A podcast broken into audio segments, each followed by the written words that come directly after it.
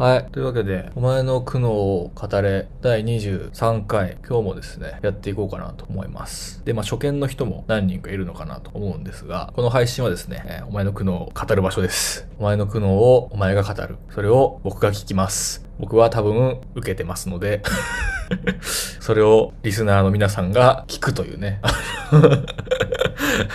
初見の人にはなかなか理解できない世界線なのかもしれないんですけど、まあ、あの、怖い人はですね、しばらくロムってから、あ、こういう文化なんだってことを把握した上でですね、えー、リクエストをしてもらえればなと思います。で、この配信は、えー、YouTube と Spotify でですね、録画が配信されていますので、よかったら過去の配信も見てみる感じですね。で、えっ、と、お前の苦悩を語れ、語る方法なんですが、えースペースの方にはですね、説明があるんですけども、えースペース、Twitter のスペースの方で、なんかマイクボタンみたいなところをぶち押すと、あの、僕の方にですね、リクエストが来ますので、まあ、それを僕がね、許可すると、壇上に、あの、ぶち上げられるという感じになっております。ので、お前の苦悩をね、ここで語っていってもいいぞというね、曖昧な人類たちはですね、ぜひリクエストを教えてください。というわけで今日もですね、まああんまり長くやらないとは思うんですけど、1時間はやらないかな。3、40分ぐらいになるのかなと思うんですけど、今日もやっていきたいと思います。よかったらエゴサしながら配信してるので、Twitter でですね、なんか感想とか、えー書いてくれたりすると、あの、盛り上がって、苦悩がですね、たくさんやってきていいんじゃないかなと思います。じゃあ、一人目行きましょうか。よいしょ。声出せますか？あ、こんばんは。はい。何者ですか？と、あの、21歳ニートです。21歳ニートの苦悩を語ってください。えっと、この間、プロゴさんに、あの、うん TikTok はで相談したんですよ。あ、ライブ配信ですか？その時に、そうです。うんうん。で、そこであの、私がこう、家族が誰も相談聞いてくれないっていうのをは話したら、あの、コメント欄で、まあ、斉藤さんやってみればとかいろいろ言われて、あ、はい。で、斉藤さんとかやったりとかしてるんですけど、うん、で本当になんか最近特に、えっと、何があったかっていうと、うん。まあ、10月に母が亡くなって、はいはいはい。でそれからまあ父に暴言吐かれたりとか、はいはいはい。祖母に頼られたりとかええっていうのが毎日でで暴言の内容っていうのが、まあ、お前が母親殺したんだろうとかえ なるほど。すごい、なんか、ストーリーが発生してるんですね。で、まあ、殺したのは私は父だと思ってるから 私は父だと思ってるんだ。あのまあなんていうんだろうがんにうんうん母がなって、でその原因がまあ父だったんですよ。あ。あ、がんの原因が父？そうなんですよどういうこと？で、まあ、ストレスで大腸にめちゃくちゃがんができちゃって、ああ、なるほどなるほど。健康的じゃない生活を、そうです。っあの、父親が何かこう、することによってそうなったんじゃないかと思ってると。ていうか、まあ、そうだろうって医者も言ってて、ああ、医者が言ってるんだ。そうです。はいはいはいで、。まあ、私からすると、まあ、父がうんうん殺したって思ってるんですよ。で、10年間闘病してて、うん。で、その間も、まあ、父は母に暴言を吐きまくったりとか、はいはい。い忙しい父親なんですね。まあそうですね。はいはいで、私も、まあ割と、まあ、10年の間なんで、うんまあ中学生の時とか、ちょっと反抗したりとかもしちゃってて、うん。で、なんだろう、こう、こう、あ、喧嘩したり仲直りしたりがすごい激しかったんですよね。それは誰とですか？まあすごい仲いい、あ、母とです。母母と私？喧嘩したり、そうです。うん喧嘩したり、仲直りしたりがすごいよくあって、はあは基本的には仲良かったんですけども、なんか姉妹とか双子みたいな感じで一緒にいたんですけど、いつもなんか喧嘩してるからなんかお前がその喧嘩したり仲直りしたりっていうののそのストレスを母親に与えてたから、お前が殺したって父に言われるんですよね。あの、母親が受けてたやつを今度私が受けてるわけね。あ そうです。そんな感じです。はいはいはい。ほんで？であの毎日うん。あの祖母あの祖母にの家に行ったり来たりしてるんですよ私が？そうです、はい私が。で、えっと、今はもうクリスマスとかの時だったので、うんまあ一応、祖母の家でご飯食べたりとか、はいはいあはの、しようかなっていうので、一応来てるんですけど、そうするとなんか、私の方が悲しいみたいな。い。うん母が、あの、私の母が死んだことによって、だからは祖母からすると自分の娘ですよね。はいはい。が死んだことが、私、あなたよりも、孫のあなたよりも、私の方が悲しい。あ、悲しい、悲しさランキングバトルが勃発してるんだね。そうです。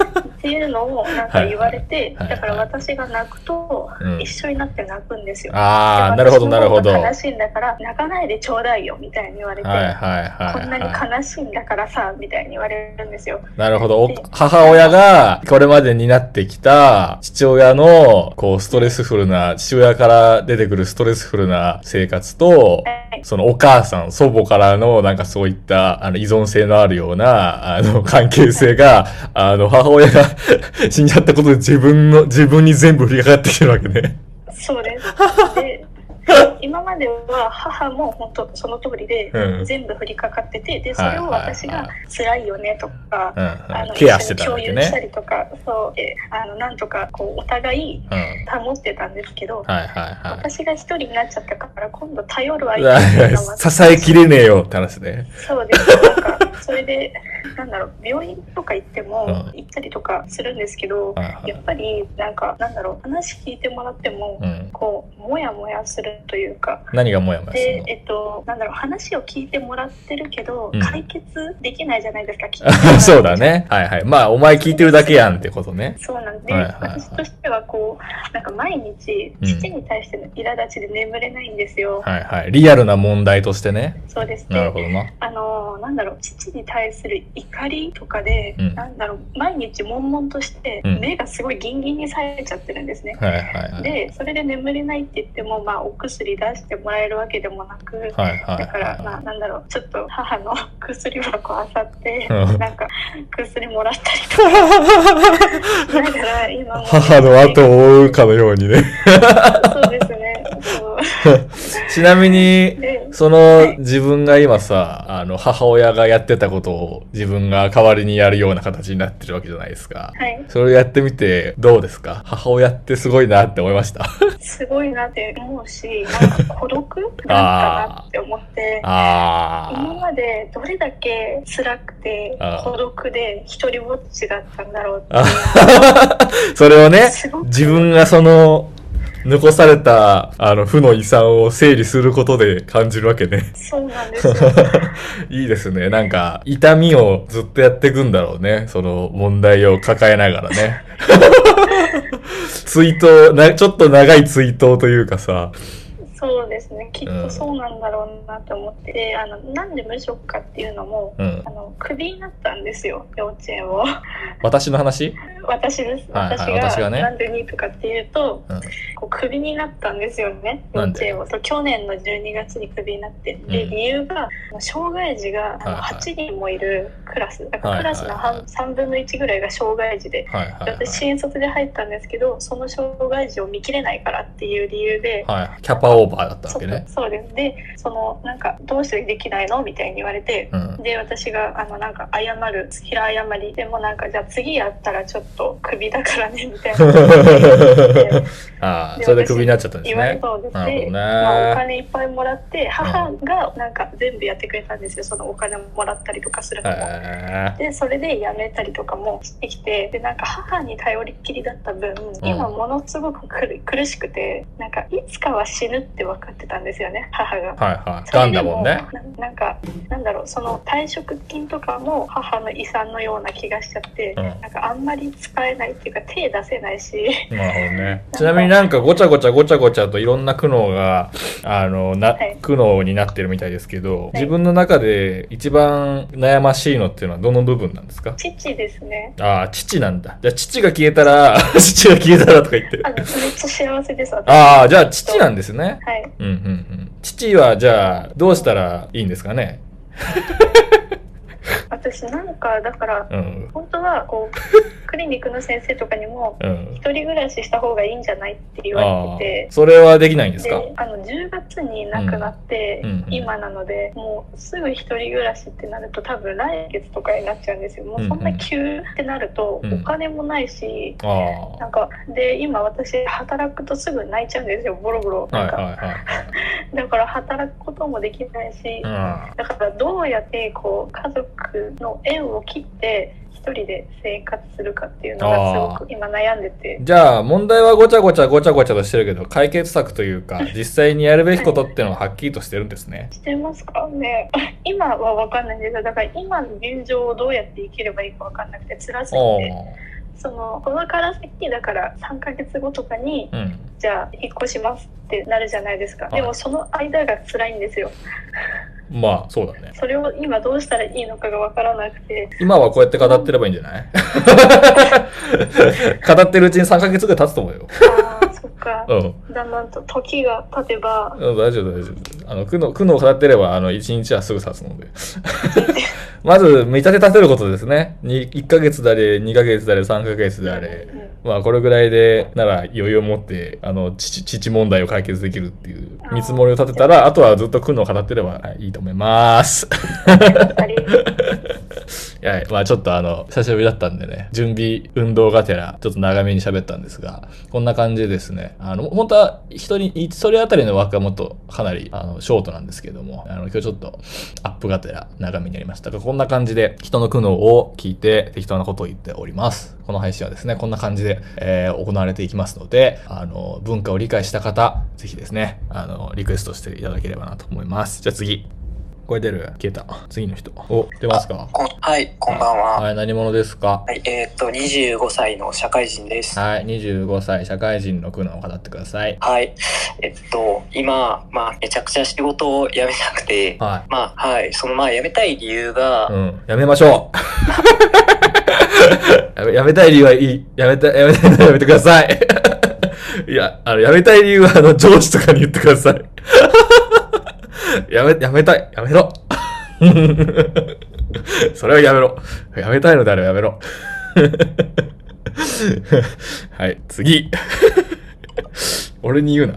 それは決まってんだったな。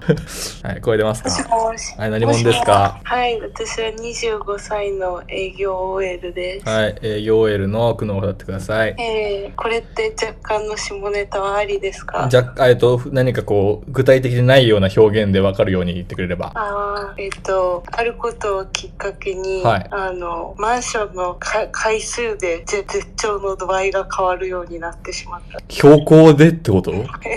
標高で。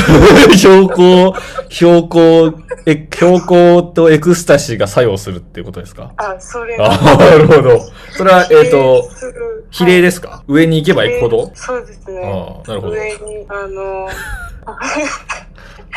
たまたま、たまたまちょっとそういう関係になった方が、あはいはいはあの、いわゆるタワマンって言われる場所に住んでる人で、い。はい、標高族の。そうですね。はいで、正直全然タイプじゃないし、うん。もう完全に17歳差ぐらいのおじさんなんですけど、はいはなんかすごいよくって、い。なるほど。で帰ってよくよく考えてみたら、うん。多分、なんかその22階に酔ってたなっていう。ああ、なるほど。標高、標高が作用してる。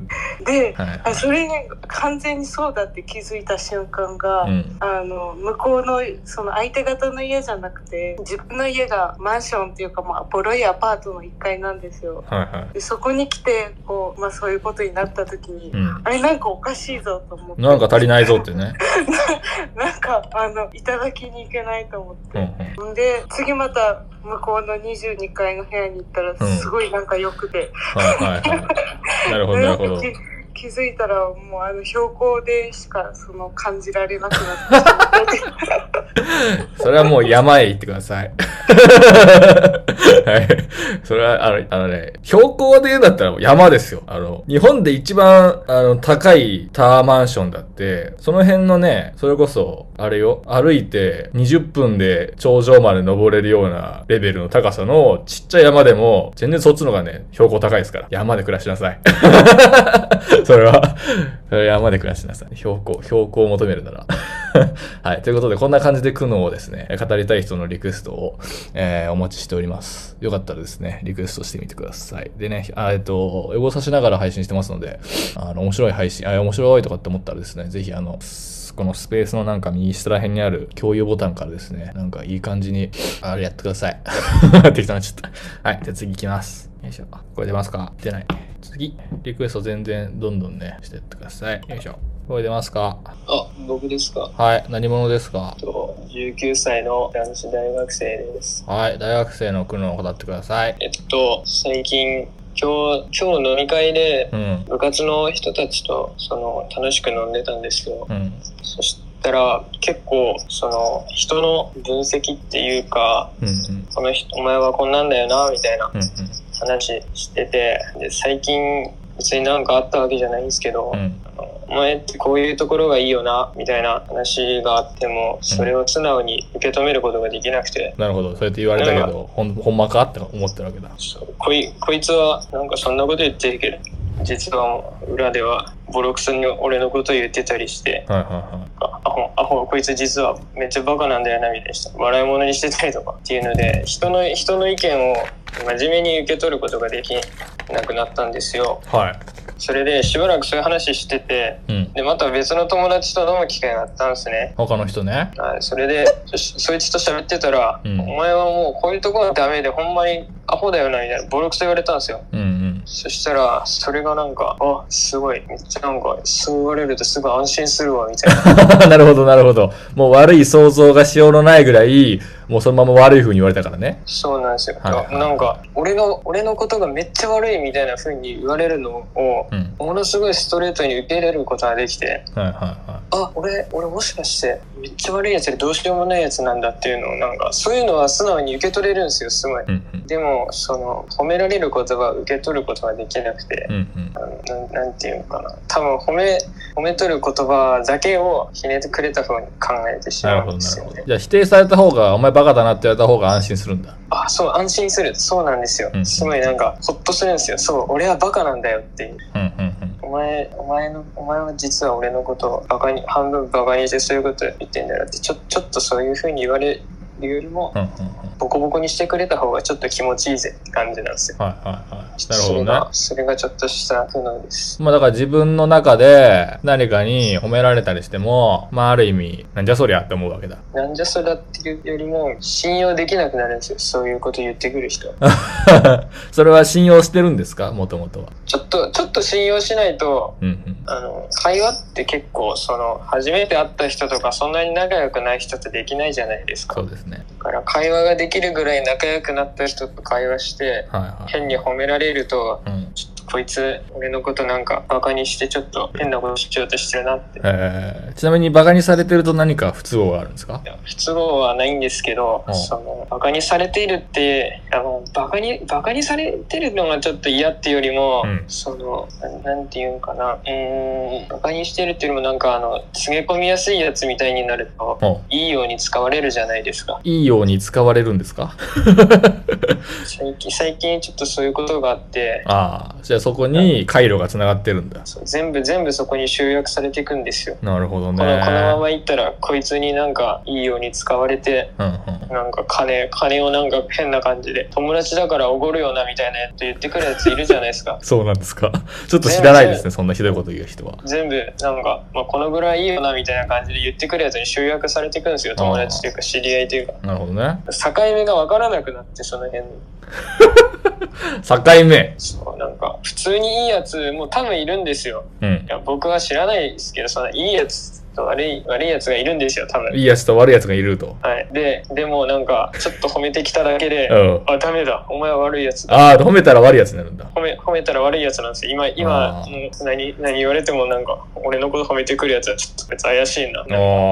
狙ってるななるほど別に俺の俺のこと狙ってるんじゃなくて俺をなんか都合のいいようにこいつの都合のいいように使おうとしてるなああ。なるほどね。イ逆コール、イコールで繋がってるんですね。自分のことを褒めたりするっていうことは、自分を利用する、利用したいという動機以外はないはずだっていうことね。あちょっとそんな感じですああ。それはなんか、ある種そういう経験が偏ってきた、通った偏ってたってことかな。そうなんですよで結構あの昔からその中中学入ったばっかとか、うん割と小学校とかあの年齢が一桁の時から付き合いがあるやつとかはいはいはい。そいつらはまあ意外と大丈夫なんですけど、うん高校大学入ったぐらいのやつらから、はいはいはい。まあ一個上の人とかまあありますけど、うん同級生じゃなくてもそいその人たちが急になんか仲良くなちょっと仲良くなってそういうこと言い出したらうんうん。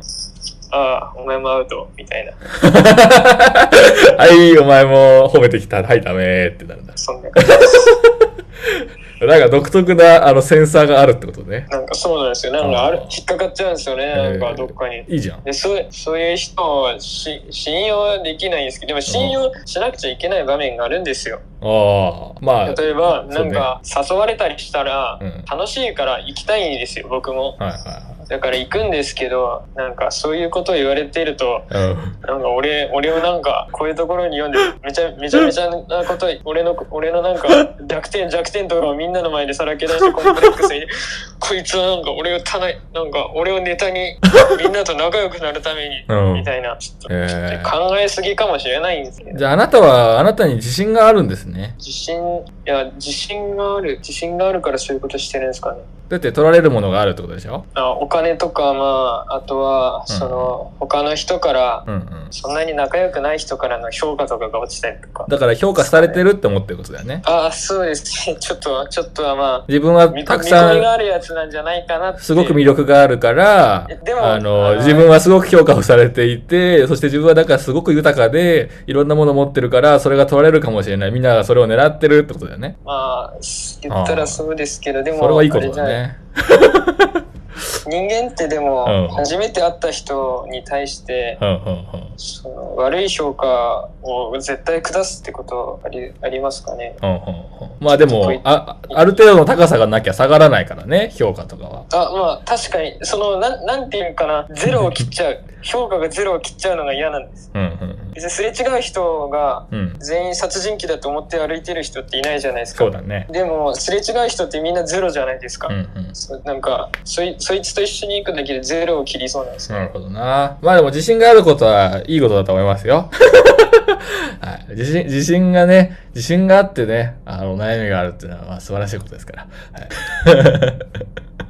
はい、こんな感じでですね、苦悩を聞いて、へーって言っておりますが、もうすでに30分経ってしまった。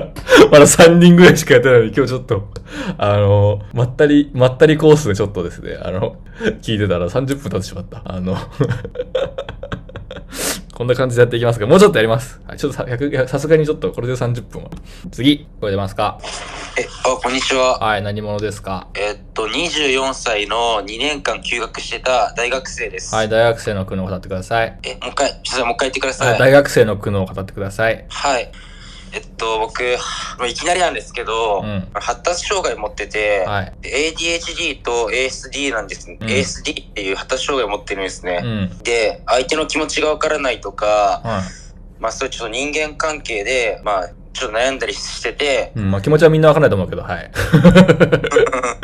はい。まあで、僕みたいなタイプタイプの発達障害の人って、うん。IT とか、そういう工場とか、まあ、人と喋らない仕事をする人がすごい多いんですね。引きこもりとか、フリーランスのライターとか。うん。うんでも僕は、人と人と関わりたいっていう気持ちがあるから、うんその人間関係、だから副業とか休学してる間にやってたんですけど、うん。それやめて、で、バイト始めて、うんその学と喋って喋る練習して、うん。うん。して、まあいろいろ頑張ってるんですけど、はやっぱコミュニ感覚でコミュニケーション取るのがちょっと難しいから、い。うん。うん。だから論理で分析したり、うん。こう一つずつコミュニケーションのやり取りとかをこう来たらこう返すみたいな考えて覚えていってるんですけど、はい。攻略を、攻略本を作ってるわけね。そうそうそれがなんかすごいめんどくさいな っていう悩み。やめてまえ。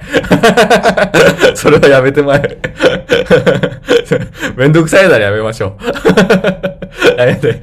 めんどくさいんね。はい。それはやめてください。次。めんどくさいことやめよう。はい。はい、声出ますか？出ないか。3、2、1。出ません。次。誰か死んだ。声出ますか？はい、声出ます。はい。何者ですか？えっと、二十歳の大学生なんですけど、はい。二十歳大学生、くのを語ってください。はい、あの、去年コロナでですね、あの、うんほとんど単位を取ってなので、単位がない。はい、で、今の大学、ずっと行きたくないなと思って、その受からなかった大学、あ、じゃあ、あの、第一志望じゃなかった大学なので、うん。その、今年、今大学2年生なんですけど、はい。あの、仮面浪人をしながら、別の大学に進学するってことね。はい。はい。でもちょっとあの仮面浪人きつくて今年受かりそうになくて、うん。来年また休学して1年勉強しようと考えてるんですけど、へあの私その塾塾とか行ってちゃんと勉強するか、うんもうそのただただ拓郎で勉強するかどっちがいいかなってすごい悩んでますー。ね。おでも塾とか怠け者なので塾とか行った方がいいと思うんですけど、ー。うん。ちょっとうん、でもやっぱ自分のペースでやりたいのなんかじ人の話聞くの苦手なのであだからその1年来年やったら自分でちゃんと自分律して拓郎できるのかなっていう、え。なんかすごい悩みなんですけどはあ。あ、今、今のが苦悩ですか？あはい今のああ。なん、なんか、よくわかんないけど、え、人の話聞くの苦手なのに大学にいて何するんですか？いやその東京とりあえず東京来たいなっていうので。あー場所ね。はい。東京は大学に行かなくても行けるらしいですよ。いやでも住みたいんですよ。いや、あの、東京って大学生以外も滑るらしいですよ。大学は卒業しないといけないんですよ家のあれで、はいそれでもう今愛知なんですけど、はい。今の大学ずっと通いたくないなってああ、ずっとって言ってあと2年ぐらいですか？あだからその多分留年するのであと3年ですねああと3年。だからあプロさんだったらどうしますか？いや、俺だったらっていう想定よくわかんないけど、あの、東京は住めますよ。大体になんか、どういう正解、愛知からするとさ、そう、なんか結構多くない？これ。なんか、地方の学生さ、なんか東京をさ、課題に見すぎててさ、いや、普通になんか、一週間ぐらいビジネスホテルとか取って生活してみたらとかってさ、思うような、あの、話が結構多いよね。すごいやっぱ大きく見えてるんですね、東京っていう存在がね。いや東京ね、どうやらね、大学生じゃなくても賃貸借りれるらしいですよ。聞いた話ですけどね、これは。噂ですけど。次。さっきの人が出てきて。さっき取り上げたけど、スピーカーが出なかった人。スピーカー出ました？はい、出ました。はい、何者ですか？21歳女子大生です。はい、女子大生の苦悩を語ってください。と私、人の話の聞き方がわからなくて、は 高校3年生の頃に、うんその、まあ、ちょっと学校でやらかしちゃって、呼び出されたんです、先生に。あ、はい。で、その時に、あの、自分では真面目に話聞いてるつもり、つもりっていうかだったんですけど、うん。その先生に、あの、急に遮遮られてっていうか、なんか、お前話聞いてるちゃんとって言われて、なんか、お前は相槌が多すぎるんだよって言われて、うんうん。で、なんか、私、そんな意識して相槌してたつもりなかったから、はいはい。えって思っちゃって、その後の説教がもう、どうやって話聞いていいかわかどういつのタイミングで相槌打っちゃう あ、あの、相槌のタイミングなんだね。話を聞くということそんな感じで、あの、その日から、い 相手のどんな話でも、うん今、うん、みたいな、相手のうんかな、みたいやいや、話聞くってそういうことね。あの、あ、そうです、そうです。客観的なことね。あ、そうです。ではいそれで、なんか、本当に話聞こうとしてるんですよ。うん話聞こうとしてるんですけど、うんそれ言われた時から、もう、いくら集中したくても、はいうんあこの人のうんあうんってなっちゃうんだねそうです。なんか太鼓の達人みたいな。みたいな。あ、うんうんうん、みはたいな。いはいはいはいはい。なっちゃう。あの、一回、一回負荷が出ちゃうと、ああ、やばいやばいやばいってなって、あの、どどこどこどドンみたいになっちゃうんだね。ああ、相槌の、相槌か。あの、じゃあ話が理解できないとかじゃないんだね。あ、違います。相手からして、話してる側からして、お前は今はい話をちゃんと聞いてるのかって思思われちゃうような相槌が、相槌になっちゃうんだ。そうです。なるほどね。あの、音楽性の違いがね。はい。なるほど、なるほど。それはなんか、あの、音楽、音楽を勉強したらいいんじゃない 相づちか。ああ、ある、なるほどね。相づちのタイミングか。確かにね。コミュニケーションってそういう音楽性あるかもね。太鼓の達人的にね、どこでうんとか、あーとかを言えるかみたいな。太鼓の達人より下手したらコマンドは多いかもしれないですね。何パターンかあるかもしれない。ああ、なるほどなこれは、ありす、意外とありそうな、なんか苦悩かもね。隠れてる苦悩かもしれない。今初めて聞いたけど、こういう人実はいいんだかもね。面白い。新、新種の苦悩。ポケモン図鑑みたいな感じで僕あの、人の苦悩を見てるのでね、新種見つけて嬉しいですけど。次。これ出る。ははい、何者ですか？ニートです。はい、2位と苦悩を語ってくださえっ、と、誕生日なんで祝ってください。い。嫌です。祝われてください。もっと大切な人に。なんかいい感じに、あの、丸め込んだけど。嫌ですって言いたくなっただけです。はい、おめでとうございます。次、よいしょ。何者ですか？えっと、アラサーの女です。はい、アラサー女の苦悩を語ってください。はい、と、最近ちょっと絶望したことがあって聞いてほしいんですけど、はなんか私絶望ってめちゃくちゃ大きなことだと思ってたんですよ。なるほど、なるほど。壮大なものだと。あそうですそうです、けど最近私が絶望したのが、うん。その私ちっちゃい頃あの、まあ、親に何か意見があった時にこう言うと、はいなんか子供やけんって言われてたんですよはいはい。あのこう田舎のこの年上が偉いみたいなうん。空気がある田舎やったんでであそっかみたいななんか私の言い方がまずいんだなとか、うんなんか私が子供で知識がないからダメなんだなと思って、うん。こう国語一生懸命勉強したりまあ暇な時辞書見たりしてうん。うん。割と自分の感情とか意見とかをちゃんと道筋立てて言えるようになってきてたんですよ。自分の子供っぽさを克服するためにね。あそうですそうです。でもうアラサーにもなあ今アラサーなんですけど、うん。になってもう誰がどう考えたって自分の意見ちゃんと言えるぞってなった時にはいはいはい。成人、成人したもんね。ああそうですうんなんかいやもうあんたの話はもう難しすぎて理解しない 今度はね、超えていっちゃったんだ。であれ？みたいな道筋をきちんとそのすっごい噛み砕いてるんですよ、うん。であそっかみたいな自分がどんなにちゃんと伝えれるようになっても、うん。相手が同じ言葉をなんていうんですかね理解する能力がないとこれがまた伝わらないんだと思って。行き過ぎちゃったんだね。そうなんです。で結局は相手もなんだろううちの祖父母とか母とかも理解する気なかったのか最初からと思って。ああ、子供の時からってことですか？そうそうなんですよ。なるほど、なるほど。ででちょっと最近絶望してた時に、あのプロ語さんがなんかこう日本人でも日本語使えない人いっぱいいるよねみたいなツイートとかほノートとかを見させてもらってその、言言葉が通じないぞ人はまあいっぱいいるっていうのはプロ語さんめちゃくちゃう。うん。ねあのそういう方と接してると思うんですけど、その時どういう感情になってるのかなと思ってあ、僕が？はいなんか悲しいとかあ伝わらないなどどういう感情なんだろうと思っていや、俺猫とかにも話しかけるので。いや、猫とかに話しかけるじゃないですか。はい別に悲しくないですよ。は ぁって言われちゃった。いや、あの、猫には話しかけるのとあんまり違わないので、にゃーって言われる、言われますよね。それは。俺が、それは俺が悪いですよ。猫に話しかける方が悪いので。にゃーって言うよな、そりゃ。にゃーだよな、っていうだけですね。それはそうだよなって。それだけ。次。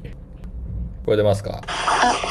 こんばんは。はい、何者ですか？えっと、18歳の女子高校生です。はい、女子高生の苦悩を語ってください。えっと、嫌われないように生きるのが疲れたっていうか、あー嫌われたくないんですか？なんか、その、小中高で、うん。その違う人、なんて言うんだろう。その、小学校では違う人ではいはい、いじめられたんですよ。はいはい。で、高校生も、その、いじめられた人を避けながら生きてて、はいは学校生活で。い。はいはい。自分をいじめたやつをね。そうですそうですそうです、はいもうなんていうのかな直接悪口も言われたりとかもして、うんそれで PTSD っていうなんか障害になっちゃったんですよ、はいはい。診断を受けたと。そうですそうですでそれになってから、うん。なんか人に嫌われるの怖くなっちゃって。おお。それまでは怖くなかったの？全なんかなんていうのかな。人見知りじゃなかったんですよもともと。人見知り。ほう。そうそう。なんか人見知りになっちゃってうんうんうん。人と会話っていうかそのなんていうのかな。聞き戦になっちゃったみたいな感じ。聞き戦って聞くだけの人ですか？あそうですそうですそうです、なんか自分も話したいけど、うんなんか自分の感情を話せなくなってなるほどなるほど。な んかなんて言うんだろうなこれ言ったらまた嫌われちゃうとかはいはいはいはい。まあ喋るは喋るだけマイナスだもんね。そうですそうです、そううん。プラスになるとしてもね、忘れるもんね、人間ね。そうなんですよ、はいはいはいだからそれ専門学校がもう決まってはい。進学先が決まったと。そうですそうですそうです、うんそれえなんていうのかな専門学校行ってからもはいはいそうなるってなると、はい つ辛いな 世の中せ、ね、生きづらいなと。そうなるほどね。なんか先生とかにも、うんなんかその高校の先生とかにはなんか打ち解けられっていうかほう。なんか1年生の頃から相談乗ってくれる先生がいたんですけどなるほど。もうやめちゃってはいは もうそのいじめられなんていうのかないじめられたその年にやめちゃって、い。うんうん。話せなくなっちゃったんですよ。うんでお母さんにも話せるんですけど、うんうんその本音とかも隠しながら喋っちゃう。本音っていうのはそれを言うと、なんか嫌われる気がするやつですか？そうです、そうです。なんか、なんていうのかな。うん、なんか隠さなくてもいいと思うけど、はなんか、ちょっと恥ずかしいなとかになっちゃって、それを言うと、またなんか、反論返ってくるんだ、みたいになっちゃってー、、はいはいはなんか人と話すのが、ちょっと怖くなっちゃって。い。ちなみに、なんか嫌われるのが嫌だってのは分かったんですけど、うんうんうん。嫌われると何が起きるんですか？何が、何かが起きるから嫌なんでしょ？そのいじめとかも、うんうん。なんなんかその高校のいじめが、うんうん。なんかめっちゃ大きいいじめでお、何されたの？なんかインスタの。現代的だな。いや、いいじめにインスタ出てくるのね。はい。なんかインスタで？そのなんていうのかな。めっちゃ話したら長くなっちゃうんですけど。え、インスタでの話が？あ彼氏と別れて、はい。一個上の人だったんですけど、はい。先輩ってやつですね。そうなんですそうなんです、はい。で自分がその先輩の一個上の先輩の憧れのカップルが いるじゃないですか。いるじゃないいですか。るじゃないです。いない、わかんないけど。いたんですよ。は憧れのカップルがいた。いたんですよ。それで、そしたらその男の人の方と浮気してるんじゃないかみたいな噂が立てられちゃって。自分とその、なんか学校中の、す。ごいあの、カーストの高い、あの、ティアワンのカップルの片割れと、お前はなんかできてんじゃねえかって、噂を作られ、その神聖なる、あの、神々のな中に入り込んだお前は、ってことね。ああ、なるほど、なるほど。でそしたらそのなんていうのかなその憧れのカップルの女の人の方が、自分たちの学年にも広めて なるほど、なるほど。そんなけしからんことをする女がなんかあの学年にいるらしいぞっていう噂が立ち、それを、うん。なんかに自分の偽アカを作って、はいはい。なんか自分 言ってないのにあ人の悪口を書いあ、なるほどたなるほど。DM を作られてそあれを、のー、なんだろうな。あのね、これ一個で認識、認識しといた方がいいいいだろうなって思うことが一個あって、あの、いじめってみんな呼ぶじゃないですか。うんうんいじめにもいろいろあるんですよ。うんうんうんいじめっていうのは、あの、集団対一人みたいな印象があると思うんだけど、あの、いろんな種類があると思うんですね。で、多分、大体の人は、こう自分に責任があるとか、自分がなんか性格が悪いからとか、なんか悪いことを言ったとか、いじめられた後に、あ、あれが原因なんだってさ、こう自分で、まあ、思い込むしかないじゃないですか。だって理由がないのにいじめられるなんておかしいって思うから。だからみんなそうやっていじめって一つの種類にまとめたがるんだけど、実際はそんなことなくて、あの、あなたの場合はですね、あの、生贄ですね。あの、なんだっけ、ほら、ピラミッドとか作る人たちも、あの、た忙しい、あの、ね、嫌なことがいっぱいあるじゃないですか。なんか重いたい石持たされて、朝7時に起きて、電車乗ったりして、着替えて、で、ね、なんか座りたくもないところでずっと50分ぐらい座らされて、めんどくさいこといっぱいあるじゃないですか。で、みんな不満が溜まってるんですよね。そうすると、あの発散しなきゃいけないんだよな。発散しないとみんな頑張れないからね。うん、そうすると何が起きるかというと、やっぱり生贄が必要なんですよ。お祭りをしなきゃいけないから。お祭り楽しいじゃん。文化祭とかってみんな楽しそうにしてるでしょ？でもああいうのじゃ足りないわけ、日常に。文化祭まで長いじゃん。でそうすると、あの、生贄が必要になってくるんですよ。で、生贄はね、割とね、若くて、あの、質のいい女だったら誰でもよくて、あの、太陽神に捧げるためなので、別にあなたが何かしたとか、とかあんまり関係なくて、あの、はい、そういう一つの、なんていうのかな、性質を持っててたまたま選ばれてしまったっていう、あの、認識はね、一個持っていた方がいいかもしれないね。そうしないとやっぱあれでしょ？結局自分がいけないからこうなったんだっていうので自分のさ、何かこう、あ設計を、設計を、設定をさ、変にいじくったりするわけじゃん。これを言わないようにしとこうとか。それで、かえってそういう人になっちゃうこともあるんだよ。その、社会的に問題のある人になっちゃうわけ。自分がいじくったことによって、そう変わっていくみたいなパターン結構あるから。それはですね、あの、まあ、そのうちは分かってくると思うんだけど、今のうちになんとなく認識しとくと、あの、整理がつきやすい気がする。ありがとうございますそう、生贄は誰でもいいんですよ。そう、いけ、まあ全部のね、あの、いじめが生贄かどうかわかんないけど、今の話はまあ、非常に、古典的な太陽神への捧げでしたね。はい、神聖な、神聖なる儀式って感じでしたので、ね、カースト、カーストが上位のやつとかでね、関わるとほら、汚れになってしまうからね。そんな風に思いましたけどね。いや、いいですね。なんか、いじめの話もなんかインスタでとか言われるとちょっとテンション上がるね。なんかおじさんになった気持ちになる。あ、いじめもインスタで起きるんだ、みたいな。それだけでなんかこう、ちょっと嬉しくなりますね。次、これ出ますか？あ、もしもし。はい、何者ですか？えっと30歳の、えっと、ニートの。はい、30代ニートの苦悩を語ってください。はい。えっと、あの、一応僕のあの過去の経歴をちょっとざっくり説明しますと。はい、じゃあ 3, 3行でお願いします。はい。えっと、2年前に、あの、人妻をナンパして、はあ、大事いいの？自分の人生を紹介する3行のうちの3分の1人妻ナンパでいいんですか？はい。あの、はいすみません、わかりやすいとはい思った。人妻ナンパしはいて、はい、あの、で、それで今は、あの、その仕事もせずに気づいたら、ええあの、生活できてる身分、身分っていうか、その、そういう環境にいさせてもらってるんですよ。ちなみに何で生活してるんですか？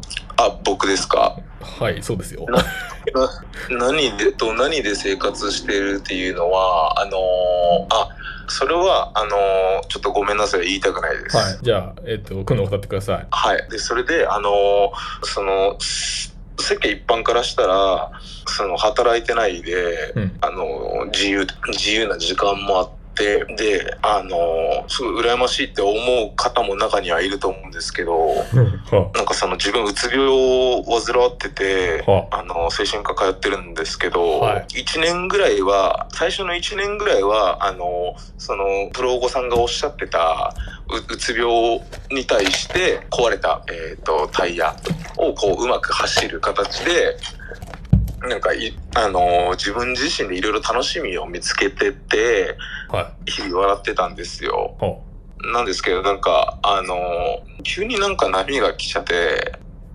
その、どん底になんか落ちちゃって、今。はい。で、なんか、あの、その落差が激しくて、なんかもう今、ぶぶっ飛びたいんですよ、とりあえず。そうなんあだ。ちょっと内容が、あの、話が一つも入ってこないので消しました。ごめん、あの、ちょっとね、あの、抽象的すぎて何も伝わってこないので。びっくりしちゃった。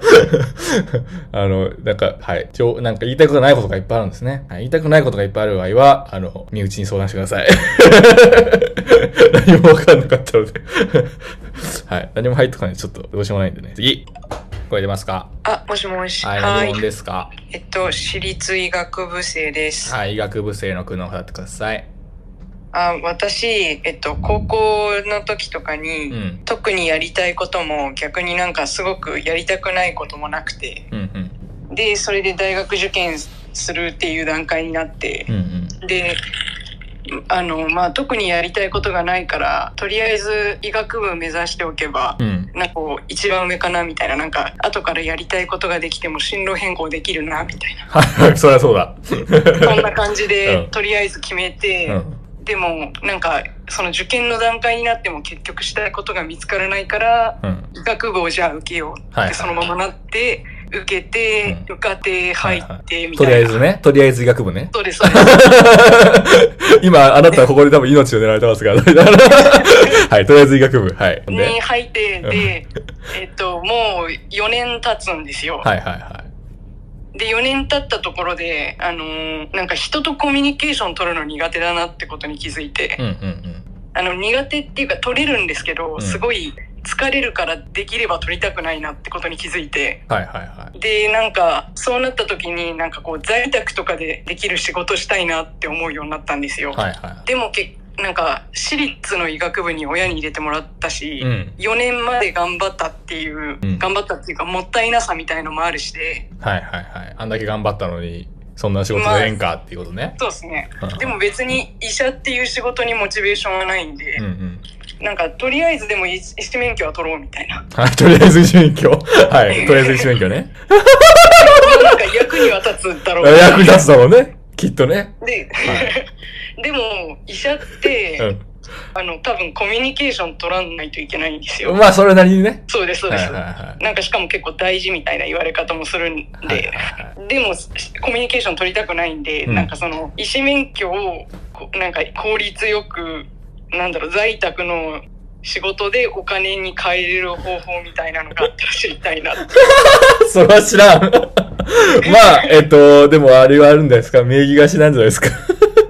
あの、お医者さんはたくさん僕は、あのね、ありましたけども、はい、あの、はい、名義っていうのはね、いろんなところでありますから。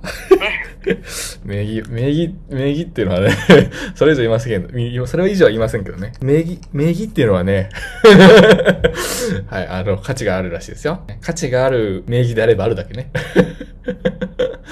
名義。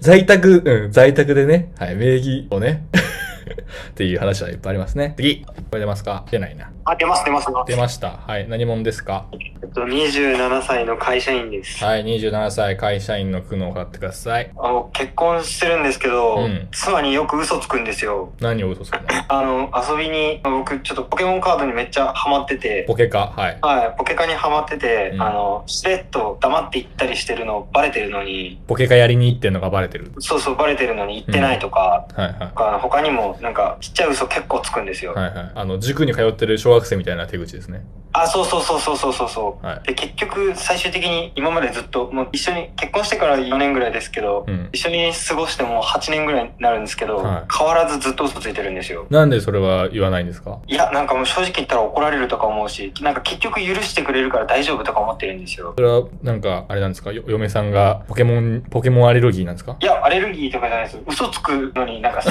れお前のせいやん。そうそう、自分が悪い。自分が悪いのはああ、始めちゃったからね。そうそうそうそう。別に嘘つかなくてもいいとこで嘘ついちゃったんだね。そうそうそうそうそ れをもうね、バカみたいにずっと繰り返してて、はいはい。でも、あの、3日ぐらい前に、あの、しびれ切らして、本当に出てったんですよ。何回か家であるんですけど、ポケカ、ポケカでね。今回は、はい。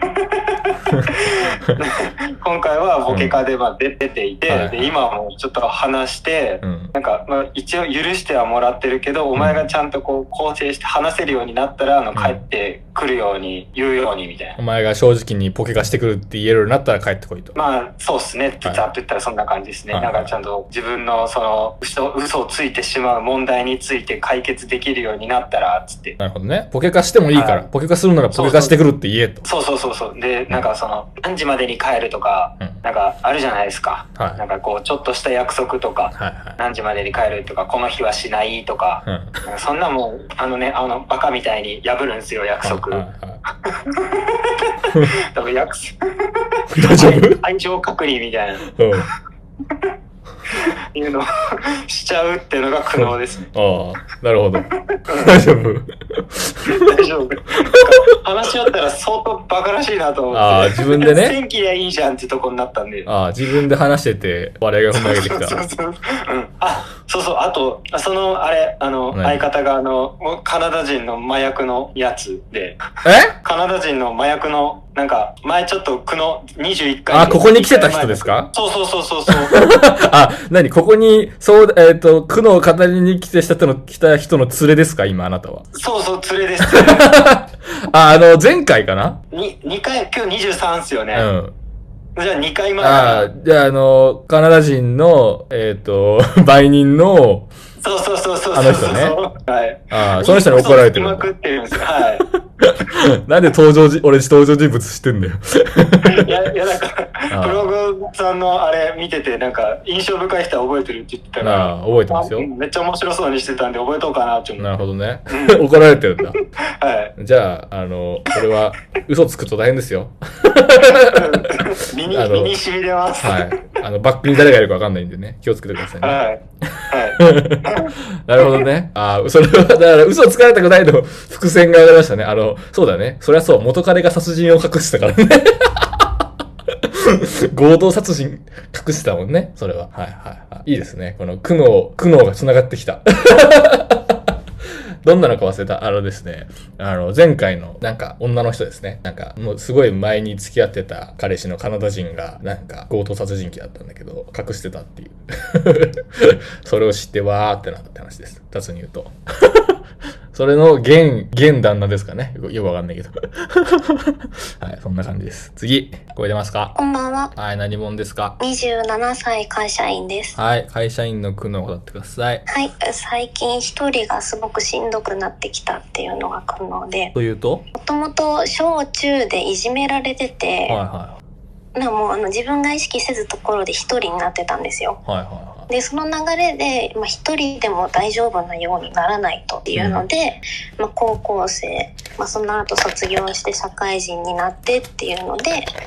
はい。一人に慣れていったんですけど、はいはその中で、まあ、高校生の時からなんですけど、うん学生特有のなんか頑張ってるやつらかっこ悪いみたいな、うんそれこそなんかすごい群れてんのがかっこ悪いみたいな意識になんかちょっとこじらせてきちゃって。い。ああ、一人でいることによって、そう。あいつらはアホだみたいな、そうですそうはいです。方向で頭を処理さ、処理させ始めたと。さそう自分で処理し始めてしまって、でまあその流れでずっと社会人になってその意識がなかなか取りきれずに、まあ、ただ一人でいることにはすごく慣れてきたんで全然問題なかったんですけど、つい最近ぐらいになってきてそれこそ街中でカップルとか、家族連れとか、あと、まあ、お友達連れで歩いてる人とか見ると基本的に私一人で行動してるので連れがいないんですはいはいはいはそれが最近なんかだんだん虚しくなってきい。て。森、あれだね、閉じ込めてたあの臭い蓋が、もう開いて大変なことになったわけね。そう封印してきたものが。封印された、まじゅ、あの、呪いが、そう27になった今はいはいにちょっと解き放されてきちゃって、今すごいことになっちゃってるわけだ。そうそうそれこそつい最近前クリスマスもありましたし、まあ、自分の誕生日も直近であったんですけど、はいはいはいずっと一人だったんですよ。なるほどね。10年越しの回収ですね。そうそうそうなるほど。そう気づいちゃったんだね。自分が無理やりそれを我慢してきたってことに。そうなんです。だから何かしらでちょっと人とのつながり、まあ、はいはい。SNS とかでつながってることはありますけど、うん。そのご飯行ったり何なりできるお友達だったり、はい。そういう相手を作らなきゃなっていう意識にちょっと今持ち始めたんですけあーどいかんせんもう10年以上のブランクがあるんで、はいは なかなかなんて言うんだろうな。なんかちょっと歩み寄れたとしてもやっぱりちょっとって自分の中で壁を作っちゃうところがあるみたいで、そこで今ちょっと悩んでます。い。なるほどね。あの、残念なお知らせなんですけど、はい。あのね、人間ってね、大体ですけど、これは僕の偏見なんですけど、はいあの、10代の時にですね、あの、10代の時にね、欲し欲しか、欲しくて欲しくてたまらなくて手に入んなかったものっていうのをですね、あの、はい100年ぐらいね、追い求めちゃうのが人間なんですよ。ああ、そうなのでですね、多分、あなたずっとそうだと思いますよ。え、もう死ぬまでそうですかね。いやー、多分、ずーっと気づいちゃったら、一人でいることっていうのは、なんかある種、うん。罰みたいな感じになってしまうと思う。そう、人間行く末一人っていうのは分かってるんですけど、その過程においてもうちょっとね、なんか欲しいなっていう欲が今更出てきちゃったんで。そうですね。まあまあ、適度にちょうどよく、その、呪いをね、うまいこと処理するのが一番、こう、無難ですよね。プロゴさんだったらどういう風に処理しますか？えーっと、だから、僕であれ誰であれ、あの、もう、だいたい10代の時の経験って変えられないじゃないですか。うん、そうですね。そうすると、大体そこは固定されるので、はいあの、どんだけお金持ちになろうが、どんだけ人に恵まれようが、あの、はいそういう部分っていうのは変わんない世界観っていうのはなかなか変わんないんですよ。ああ、そういうことか。多分5、6、4、50代とかになってやっとちょっと、うんあの、変わってくるというか、変わる、変わるっていうかどうでもよくなってくるか。ああ、うん諦めの方向になるってそう、ことですか？それはあるらしいんですけど、まあ基本的にあー20代、30代じゃあんまり変わ変わってる印象はなくて、はいなので、まあ、あの、自分は多分こうやって人間のこう人肌恋しさとか、あの、群れとかにすごく憧れを抱きながら生きていくんだなってことは前提にして生きていきますかね、僕だったら。ああ、共存してってことですね。そうそうそう。無理に一人で生きていくのは多分無理なので、ああ、多分。余計感じちゃうんだよね。助かりました。ありがとうごそざいます。れは思いますけどね。残念ですけどね、皆さんも、あれですよ、もう10代の時のね、体験っていうのはね、なかなか抜けないんでね、残念ながら。あの、親ガチャ、親ガチャっていうよりはね、あの、はい、10代、10代の時の経験は強いですよ。大体そこでみんな規定されてますね。残念ですけど。ということで、もう1時間ちょっと、早いな。ちょっとやる？まだいい？まだ、まだやりたい？まだやりたいな。あ、400人ぐらいいた。今日すごいね。人が多いね。あれか。年末だから暇ってやつか。いや、わからんけど。まだ、まだやりたいですか？もうちょっとやる？じゃあ次。よっこらせい。声出ますか？出ない。次。うわ、うわうわうわうわうわ。すごいマイクが。あ、ダメだ。すごい。iPhone5 ぐらいの音音音声ですね。久しぶりにこんなマイク聞いたわ。どんなスマホ使ってんのっていうことがしましたね。次行きます。よいしょ。と思ったけどもういいや。終わり。はい、終わりです。急になんか、もういいや。飽きちゃった。急に飽きちゃったんだよね。なんかもう、こういう人間なんでよろしく。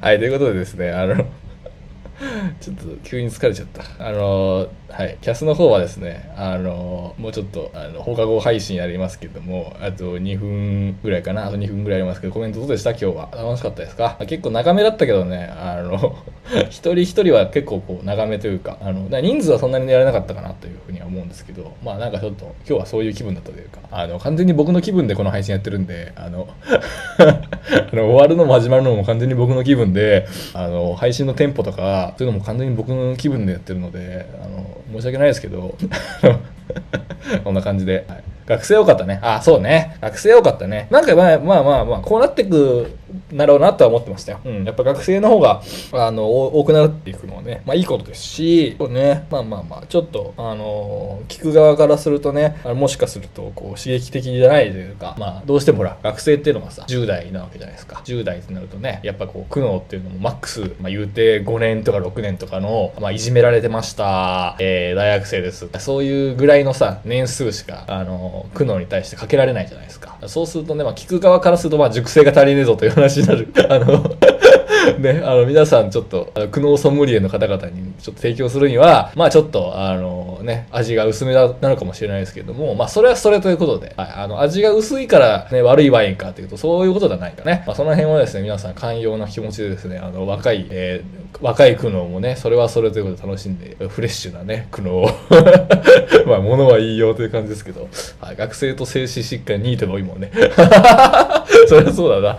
そりゃそうだな。まあなんかですね、あの、僕にね、あの、これスペースやるとなんかね、あの、スペースを聞いてて、なんか、すごい良かったんで、つって僕に2万円払って売りに来る人とかって結構最近多いんですけど、あのですね、なんかね、彼らからすると、なんかこう、若い人の苦悩を聞いていることが、何かこう、福祉的な作用があるから、すごくそれが、あの、なんていうのかな、素晴らしいみたいなこと言っていて、あ、そうなんだって思いながら僕は聞くんですけど、なんかそういう側面があるみたいなんで、あの、まあ、未成年には優しくしていきましょうって。あの、未成年に優しくすると謎の、あの、不要、あの、あの金が、金を余らした暇な奴らがね、僕に金を 払いに来るってことが分かったので、皆さん、あの、未成年のですね、未成年の苦悩をたくさん聞いていきましょう。選んでないんだけどね。なんかまあまあまあ、あの、流れってのは今日ありましたね。未成年の流れが。うん。あの、スペースってさ、あの、なんていうのかな。昨日の、そういうスペース機能のあの構造上、僕に喋りに来た人のフォロワーが入ってくるようになってるわけですよ。僕、僕が始めて僕のフォロワーがまず聞きに来るじゃない？だけど、スピーカーになるとかすると、あの、その、あ、フォロワーの人が、あ、こいつスピーカーになってる、な謎のスペースがあるっつって上がってくるわけ。だからそうするとですね、あの、客層って偏りが一致なんですよ。そうそうそう。その、ある一定の属性の人たちが、あの、喋、喋るようになってくると、あの、入ってくるね、リスナーもそうですし、あの、スピーカーもそうなんだけど、確率的にね、偏っていきがちなんですよ。だから裏側が来ると裏側ばっか来るとかね。そうそう。その辺はまあ、あの、スペースの構造上仕方ないのかなと思うんですけど、まあまあまあ、あの、第23回分もあるのでね、はい、よかったら、あの、他の部分の話を聞いてみてください。はい。ということで今日はおしまい。62人の皆様、ぜひまたね、聞きに来てください。あの、通知をオンにしておくといいと思います。あの、通知オンにしとくと、えっ、と、ここにね、通知が来ますのでよかったら。というわけで、終わり。バイバイ。